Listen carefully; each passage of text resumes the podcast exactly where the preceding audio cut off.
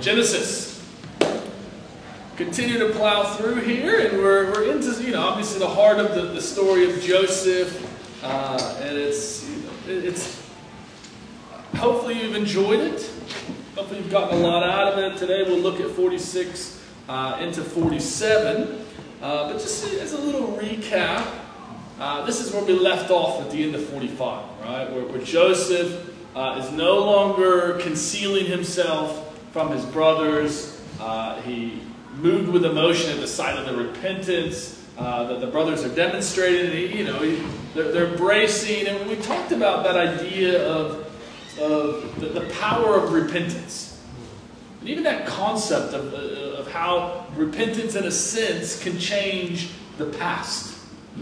That Joseph looks back on the past and he, and he sees it differently. He sees it not with an embittered and heavy heart uh, for his brothers having sold him into slavery and, you know, treating him pretty harshly, but he sees God's hand in it. Right? If you look back there in 45, uh, you know, pick up at 7, right? That's a good one. It demonstrates, he says, But God sent me ahead of you to preserve for you a remnant on earth and to save your lives by a great deliverance. You know, and it's a, in some sense, it's, it's not a rewriting of history, but it's, it is revising his perception of history. Right? And that's a, it's an incredible, incredible thing. And that is one of the major themes, as we've touched on, uh, not just of Genesis and the Bible, but specifically the Joseph story. It is all about God's providence. God's providence. And today we'll talk about this idea that, that God's providence, as we'll see in this, these, this chapter and a half or so, God's providence secures God's promises. That God makes grand promises to the patriarchs and even to us. And He accomplishes that and He fulfills those promises because He has providence. He has foreknowledge and He has the power and ability to orchestrate the events and accomplish His goal. It's a concept that's similar to the Trinity.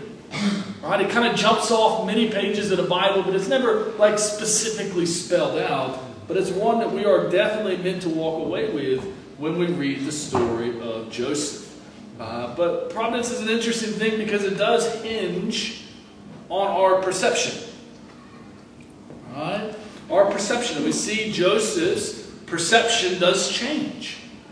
Right? There are dark times that he has when he's left in prison, uh, you know, to sit and to wait. And even when he names his kids, some of it is about, you know, forgetting the past bitterness. And, you know, but perception enables us or hinders us from seeing God's providential hand at times.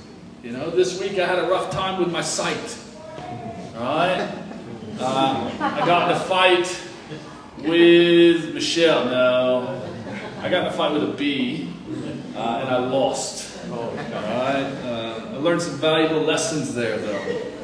Uh, in the process, um, I won't leave it up there to. I don't want to discuss you guys, right? Uh, but you know, I mean, sight's a funny thing, and you, you know, try. I don't know. As my eyes swelled over the course of Wednesday, as I was driving, I realized this is getting progressively more dangerous uh, as depth perception began to vanish.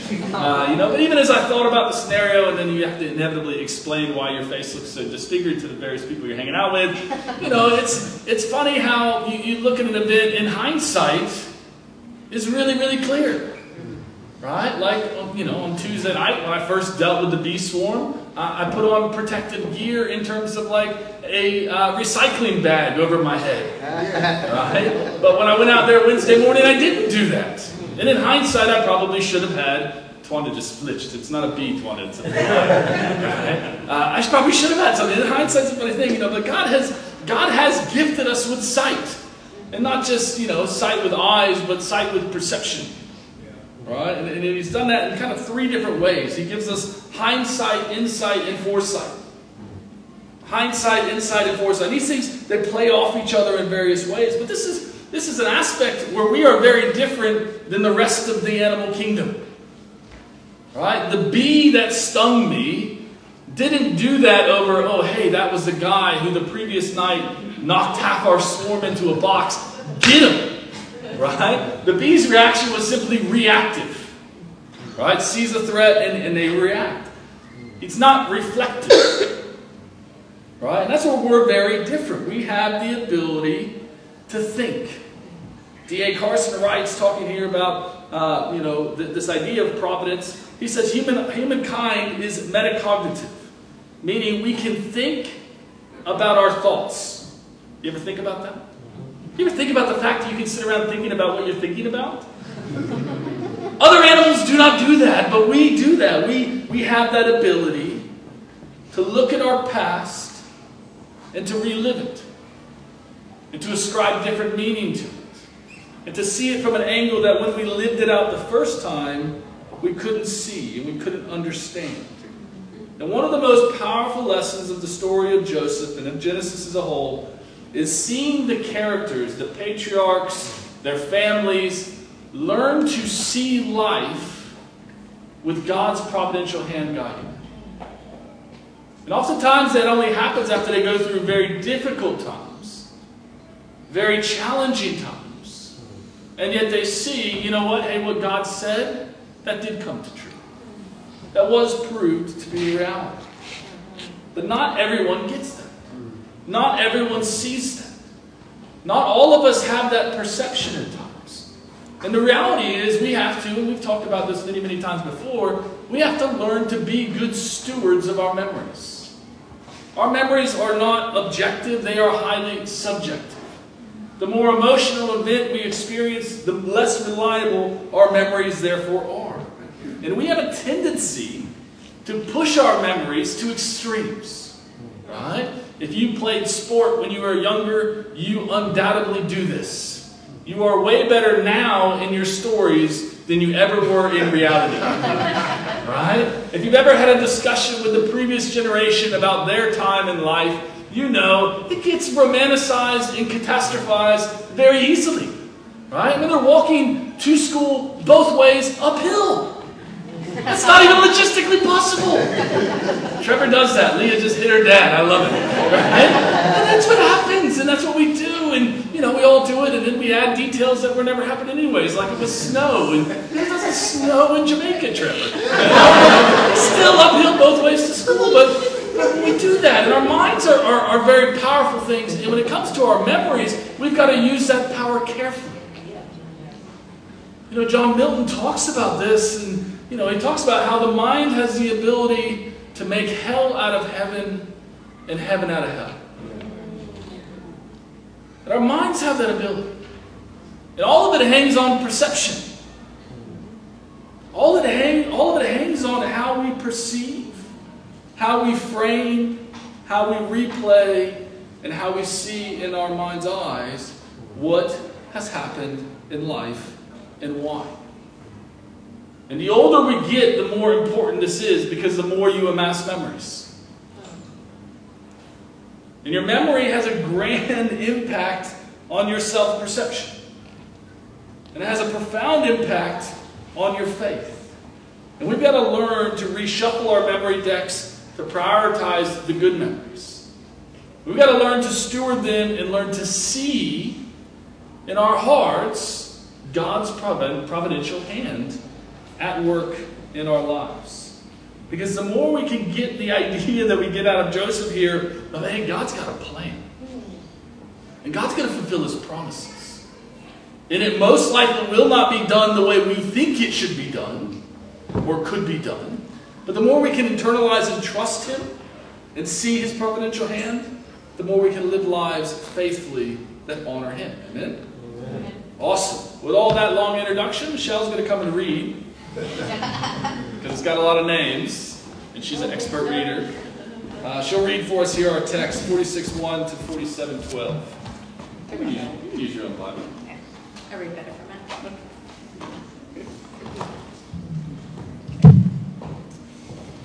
Okay, 46.1 through 47.12. So Israel sent out, set out with all that was his, and when he reached Beersheba, he offered sacrifices to the God of his father Isaac.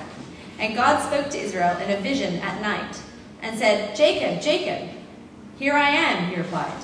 I am God, the God of your father, he said. Do not be afraid to go down to Egypt, for I will go make you into a great nation there. I will go down to Egypt with you, and I will surely bring you back again, and Joseph's own hand will close your eyes. Then Jacob left Beersheba, and Israel's sons took their father Jacob and their children and their wives in the carts that Pharaoh had sent to transport him. So Jacob and all his, his offspring went to Egypt, taking with them their livestock and the possessions they had acquired in Canaan. Jacob brought with him to Egypt his sons and grandsons and his daughters and granddaughters, all his offspring. These are the names of the sons of Israel, Jacob and his descendants, who went to Egypt. Reuben, the firstborn of Jacob. The sons of Reuben, Hanoch, Pallu, Hezron, and Carmi. The sons of Simeon, Jemuel, Jamin, Ohad, Jachin, Zohar, and Shaul, the son of a Canaanite woman. The sons of Levi, Gershon, Kohath, and Merari. The sons of Judah, Ur, Onan, Shelah, Perez, and Zerah. But Ur and Onan had died in the land of Canaan. The sons of Perez, Hezron, and Hamul. The sons of Issachar, Tola, Hua, Jasha, and Shimron, the sons of Zebulun, Sered, Elon, and Jahleel.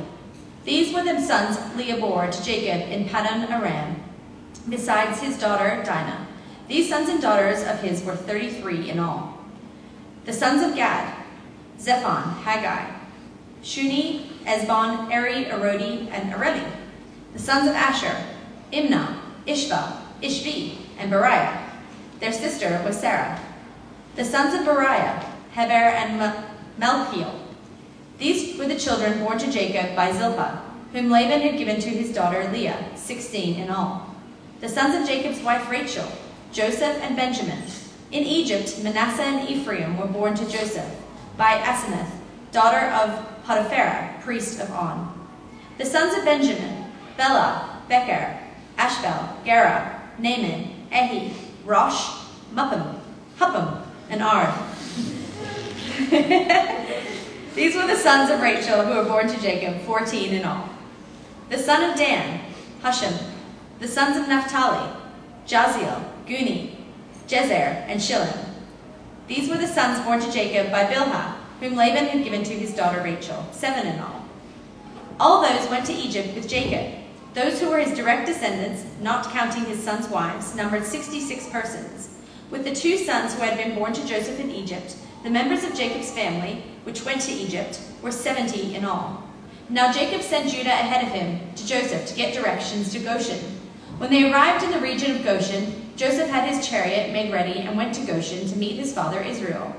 As soon as Joseph appeared before him, he threw his arms around his father and wept for a long time. Israel said to Joseph, Now I am ready to die, since I have seen for myself that you are still alive. Then Joseph said to his brothers and to his father's household, I will go up and speak to Pharaoh, and will say to him, My brothers and my father's household, who are living in the land of Canaan, have come to me. The men are shepherds, they tend livestock, and they have brought along their flocks and herds and everything they own. When Pharaoh calls you in and asks, What is your occupation? You should answer, Your servants have tended livestock from our boyhood on, just as our fathers did. Then you will be allowed to settle in the region of Goshen, for all shepherds are detestable to the Egyptians. Joseph went and told Pharaoh, My father and brothers with their flocks and herds and everything they own have come from the land of Canaan and are now in Goshen. He chose five of his brothers and presented them before Pharaoh. Pharaoh asked the brothers, What is your occupation? Your servants are shepherds, they replied to Pharaoh, just as our fathers were. They also said to him, We have come to live here for a while because the famine is severe in Canaan, and your servants' flocks have no pasture. So now please let your servants settle in Goshen. Pharaoh said to Joseph, Your father and your brothers have come to you, and the land of Egypt is before you. Settle your father and your brothers in the best part of the land. Let them live in Goshen. And if you know of any among them with special ability, put them in charge of my own livestock. Then Joseph brought his father Jacob in and presented him before Pharaoh. After Jacob blessed Pharaoh, Pharaoh asked him, How old are you? And Jacob said to Pharaoh, The years of my pilgrimage are 130. My years have been few and difficult and they do not equal the years of the pilgrimage of my fathers. Then Jacob blessed Pharaoh and went out from his presence. So Joseph settled his father and his brothers in Egypt and gave them property in the best part of the land, the district of Rameses, as Pharaoh directed. Joseph also provided his father and his brothers and all the father's household with food, according to the number of their children. Awesome. She is way better at that than I am. Let's have a prayer and then we'll look at this. Father, we, uh, we do pray you help us, God, uh, as we look at your word, uh, to, to see your providential hand, God. to, to be able to, to leave here and reflect on our lives and just see how you work and how you bring about, about your purpose. You add meaning and direction to us, God. And we pray, God, that, that, that, that, hindsight does give us insight and even vision for the future, God, of how to live and how to, how to please you Again, we ask you to be with us in this time. In Christ's name we pray. Amen. Amen. Fantastic. All right. So let's talk about this. Let's talk about this idea of providence and let, us look at how uh, you know God fulfills His promises and gives us hints of the, the fulfillment of this. So here's a good quote by this guy Vernon McGee. Providence is the hidden hand of God in the glove of history. It's a cool way to look at it, right? The hidden hand of God in the glove of history. And it, I do think one of the challenges with God's providence is that, that hidden aspect. And again, I think one of the, the challenges as we look at, especially at narratives like, like we have here in Genesis, is the stories cover large swaths of time 10, 20 years, uh, but we only look at it as a snapshot. And we see, and they look so faithful, and they look so strong, and they look like they see with great clarity God's providence. But a lot of times we, we, we miss the 10, 20 years where they had no clue what God was doing and that hidden aspect. But it's the moments where, where we do see God at work and we see God's hands, that's when we're meant to strengthen our faith. And that's often why, in the course of Israel's history, specifically when they get into Exodus and for sure into to Joshua, uh, the, those books, they are constantly building altars. Even as, as Jacob here stops in Beersheba, it's the same place that his fathers had stopped. And it was a place where they were trying to instill into their minds remembering God's past faithfulness. Remember how God looked after us in the past. That will give us faith and hope for the future. Amen. You know, flip over to Psalm 105, unless you have phenomenal eyesight and you can read that. Psalm 105 is one of these great psalms, and there's you know there's maybe four or five of them in, in the book of Psalms where the psalmist gives us a complete recap of Israel's history. Yeah. Right? Uh, uh, uh, uh, prayer, a meditation put to put to song. Again, kind of in some sense, like we were talking about, rewriting their history. You know, here in, in, in Psalm 105, we'll look at just verses 16 to 23, which is the portion of that psalm that deals directly with what we're looking at here in Genesis. It says there, He, talking about God, called down famine on the land and destroyed all their supplies of food. And he sent a man before them, Joseph, sold as a slave they bruised his feet with shackles, his neck was put in irons. To what he foretold came to pass. To the word of the Lord proved him true. The king sent and released him. The ruler of the people set him free, made him master of his household, ruler over all he possessed, to instruct his princes as he pleased, and teach his elders wisdom. Then Israel entered Egypt. Jacob resided as a foreigner in the land of Ham. The Lord made him his, made his people very fruitful he made them too numerous for their foes, whose, whose hearts he turned to hate his people, to conspire against his servants. He sent Moses, his servant, and Aaron, whom he had chosen. You know, it's a grand recap there, showing us event after event of God acting in history. You know, and, and the reason I read it, I think, because it's a it's a uh, it's a well-rounded approach. I mean, you notice there, there's a lot that's there's a lot that's positive, right? And we tend to gravitate towards that. What's the positive? Well, God sent Joseph and gave him wisdom, and Joseph instructed Pharaoh's princes and, and, and was therefore able to, to, to save and preserve a people and make them fruitful and numerous. But God also sent the famine. And even later on down there, we read it, right? It's an interesting one, uh, where it even says that, that, yes, that it came too numerous for their foes, when he, when, whose hearts he turned to hate his people. Which is kind of spoiler alert if you don't know what happens in Exodus. 400 years after this period, that's exactly what happens. Pharaoh is no longer friendly. He's filled with rage and hatred. Who turned his heart, according to the psalmist? God. Again, it's a balanced approach. A lot of times we like to ascribe the good things in life to God and see that as His providence, and we just ignore the bad. And that's a more domesticated and safe God But the problem is that's not the God of the Bible. The God of the Bible, the God we worship, is a God who, yes, brings good and yes, does preserve and does save. But He also puts us through the ringer at times and challenges us and shakes us to our core with hardships and difficulties, famines and hostility. Is our viewpoint of God's providence big enough to encompass that kind of God? God's providence secures God's promises.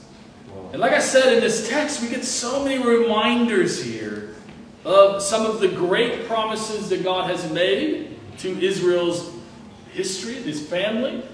We begin to see them fulfilled. All right? You know, one of the, the first promises given there to, to Abraham when he begins his journey and leaves his family's land is that of God telling him, hey, I'm going to make you a great nation. You know, when we looked at that text in, in, in Genesis 12, 2, we all had a little bit of a chuckle, right? Because Abraham would have had to go back to his father and say, God, I'm, you know, Father, I'm leaving you because God's told me he's going to make me into a great nation. And Abraham had zero offspring. And he was old. But yet, one of the first promises that God put before Abraham is hey, I'm going to make you into a great nation. Your offspring are going to be as numerous as the sand on the seashore and the skies, the stars in the sky. And one of the reasons the, the, the, the narrator of, of Genesis and the Spirit, I think, inspires it. I mean, you think about, there's a lot of names in there. You go to great lengths to explain all, you know, list them all out. And maybe you've picked it up as we've gone through Genesis. Anytime there's genealogies, it's like a transition passage, right? It's shifting gears. But the reason that whenever it shifts gears and it provides genealogies is he's trying to draw us back again to Abraham and that promise. And as those transitions have gone from chapter 12 now all the way to where we are now, they get bigger and bigger and bigger. And even here, with the number 70 being a focal point that's intentional, it's showing that, hey, that promise that God made to Abram of becoming a nation, that's happening. God's fulfilling it. They are growing in number, they are becoming more numerous, just as God said He would do. Chapter 15, verse 13. Again, God with Abram, God tells Abram, I'm not just going to make you a nation, but you also need to know for certain that for 400 years your descendants will be strangers in a country not their own. Strangers in a country not their own. Even Jacob, as he, as he speaks with Pharaoh, he talks about the years of his pilgrimage. That's journey language. He's, he knows he's not home. He knows he's on a journey. And even one that's taking him out of the land of promise kind of back into Egypt, which on face value seems regressive. Right? Abram had come out of Egypt, you know, and gone into the promised land. Here Jacob is having to do that in reverse. Then there's fear in that. We'll talk about that in a second. But, but the, the point is, look, even that negative thing that seems like perhaps a step backwards, that is the fulfillment of God's promise. That is God having told Abram generations before, hey, this is how it's going to unfold. And we see that in our text coming into, into reality.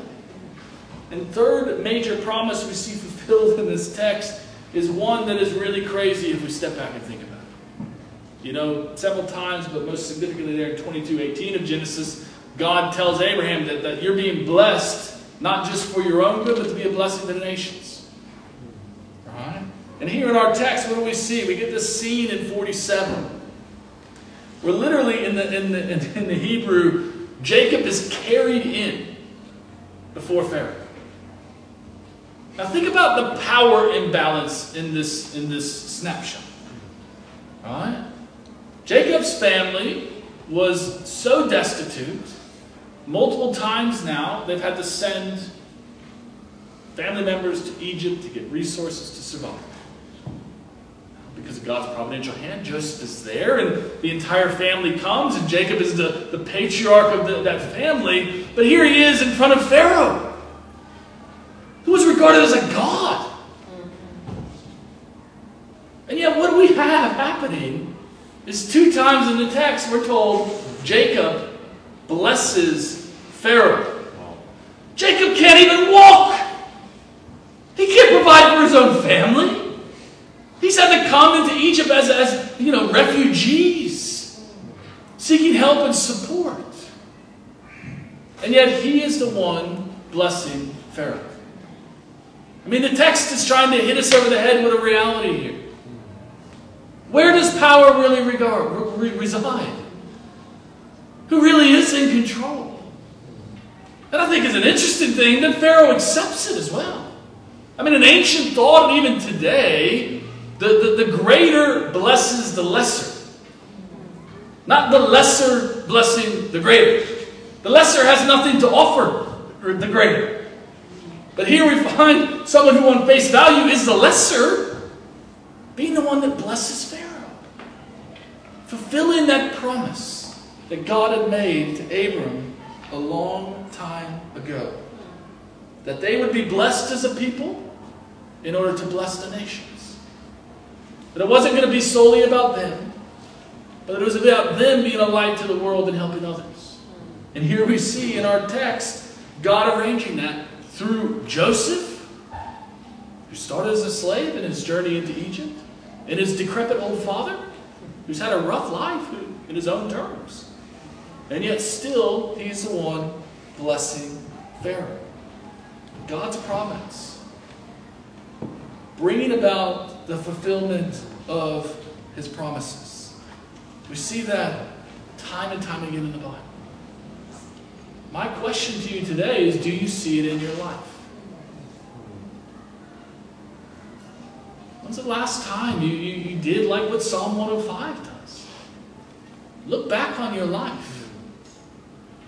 Not just the good, but the bad, the difficult, the ugly, the harsh. And step back and see God's providential hand. Step back and see that, that the, the God we worship is a God who, who gives promises and then generations later fulfills. And we may look at it and think, man, it's too slow. It's not happening in the, you know, how I want it to happen. All right, we'll talk about that in a second here. But we've got to see that that slowness, again, is, is simply God accomplishing his plan. The slowness is probably intentional. Try to put us in our place us to have more humility.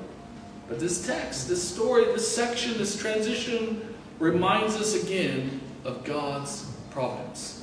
You know, practically, what do we walk away with?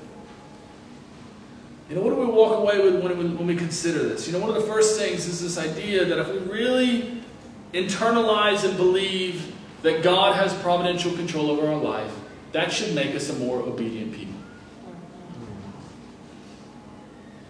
I mean, think about even the, the, the story here and, in, in, Jacob. You know, he, he's, he's skeptical, and then the, the, the, the, the camel's loaded with all the goods and the carts, and they all come, and he's like, all right, I'm going. Right? And then chapter 46, which we read, says Israel set out. But then as soon as he gets to the edge of the land, that's where Beersheba is. As soon as he gets to the edge of, of, of the, the land of promise, the land of Canaan, he stops. Why? Why does he stop? He knows that the promise for him and his forefathers was all about this land. And though all the signs point towards go to Egypt, all the signs, all the messengers, all the, the, the, rescue that's been coming from Joseph, all of that points to, hey, go to Egypt, and yet Jacob stops. And he makes sacrifices and he calls on God. Now, we don't have in the text what he asked, but God's answer is pretty clear, probably, what he was asking. Should I go? Jacob, in his old age, has made many mistakes along the way, but at this point, he's figured out hey, I need to obey God. God's in control, and that doesn't mean I'm going to be sheltered from hard times or difficult times. 14 years of hard labor under Laban prove that. But you know what? I have to obey God. I have to obey God. That even if all the signs that I kind of see and all the things maybe I attribute to God's providential hand, maybe they're all pointing this way, but I'm still going to have the humility to stop and think and ponder and pray and seek in God's will. Is this what God wants me to do? And we got to be a more obedient people. How is our obedience?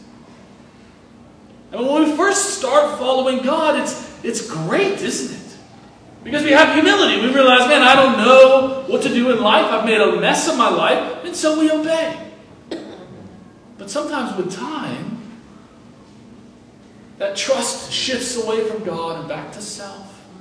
And we become less obedient. More educated, we know more Bible, but we actually embody less Bible in our life. That's a tragedy. Right? Even Psalm 105, and you can take time to read the entire psalm, but Psalm 105, this grand recast of God's providential hand in Israel's history. And what does it end with? It ends simply, the last verse, after it stops telling the history, that God has done all of that, verse 45, that they may keep his precepts and observe his laws. Praise the Lord. That's like super simple. I mean, it's it's 45 verse psalm. That's you know familiar with psalms. That's a long. That's a lot of psalm. That's a lot of retelling. That's a lot of reframing. Detail after detail after detail. How God worked, and the whole summary is, well, why has He done that? So we obey. So we obey. Right? How is our obedience? Secondly, what is God's providence? What does that do in our life? It should make us more fearless. It should make us a lot more fearless. Jacob, at this point, has been, you know, he's become a little bit despondent. If you remember some of his interactions with his kids, uh, you know, the coming and going, it, it, it's all like, you know, awaiting his death in a negative sense. Right? I'm bereaved, and if, and if I must be bereaved more, I'll be bereaved more. He's become kind of fatalistic and despondent. Right? But here, as he prays to God and makes these sacrifices, what do we see that comes out of him? It's this fearlessness. Right? He's no longer afraid of death. He's kind of revived in many ways in his spirit. Right? He's become more, more governed not by fear, but by faith. Fear is gone. He sets out, even in his old age, on another grand journey. Right? And even death as it lays before him is not, is, is not something he's approaching with depression. It's something he is faithfully heading towards in the end. Mm-hmm. And the third thing we see here regarding God's providence is, is, is that it makes us selfless. And I know we've talked about this, but every time I read it, I just can't. It's a remarkable thing. I mean, this is the only time in the Joseph narrative where God specifically reveals something, specifically says something, where God speaks. All right? You think about what he says here uh, as he speaks, right? He tells them, don't be afraid, which we talk about, which we just, which we just mentioned. And, and he tells them, verse 4, I will go down to Egypt with you, and I will surely bring you back again, and Joseph's own hand will close your eyes. It's another one of those times where, where God makes a promise that will not be fulfilled in, in his lifetime. Jacob's not going to be brought out. Jacob and Joseph's bones will be brought out. But not, not they, they won't see it. They won't be there. And it's a reminder that, hey, these promises, these promises that God uses His providence to fulfill, they are way bigger. Way bigger than us. And I think this is a difficult pill for us to swallow with our hyper individualistic Western perspective. Because everything in our world and our culture now says that it's all about you.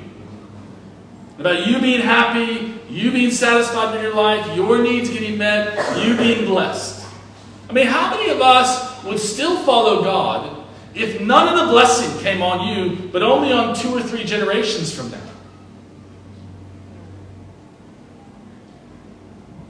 How many of us would still cling to it? If no benefit trickled into your own life, no good comes. And if you've been a disciple for a while, you have seen people walk away from God because things don't work out as they think things should work out. Hard times come. But yet we're confronted time and time again with a God who makes great promises that will only come about after this person is long dead. I mean, Jacob is only going to come out of Egypt 440 years, 430 years from this moment. And yet he's not like sulking about it. He's not upset about it. He's on board. Because he realizes it's way bigger than him. And that excites him. That actually moves him. You know, and I think, I don't know about for you, I think, man, it's like Mia shared in the community. That, that was one of the things that first drew me to God's kingdom was this idea that, hold on, being part of something that is way bigger than me. Way bigger than just my life. It's not just about me. It's not just about my life being better. I mean, the idea that, that, that, that my grandkids will in, be impacted by the choices I make. That's, that's awesome. And it's really good for the pride and the self centeredness because it demands selflessness. And as God talks here with, with Jacob, prepares him to, to go to Egypt, he is giving him that promise that again reminds him that it's not about him. And I appeal to us as we leave today, as you, as you lay in bed tonight. Pray, journal, write a song, rewrite your history.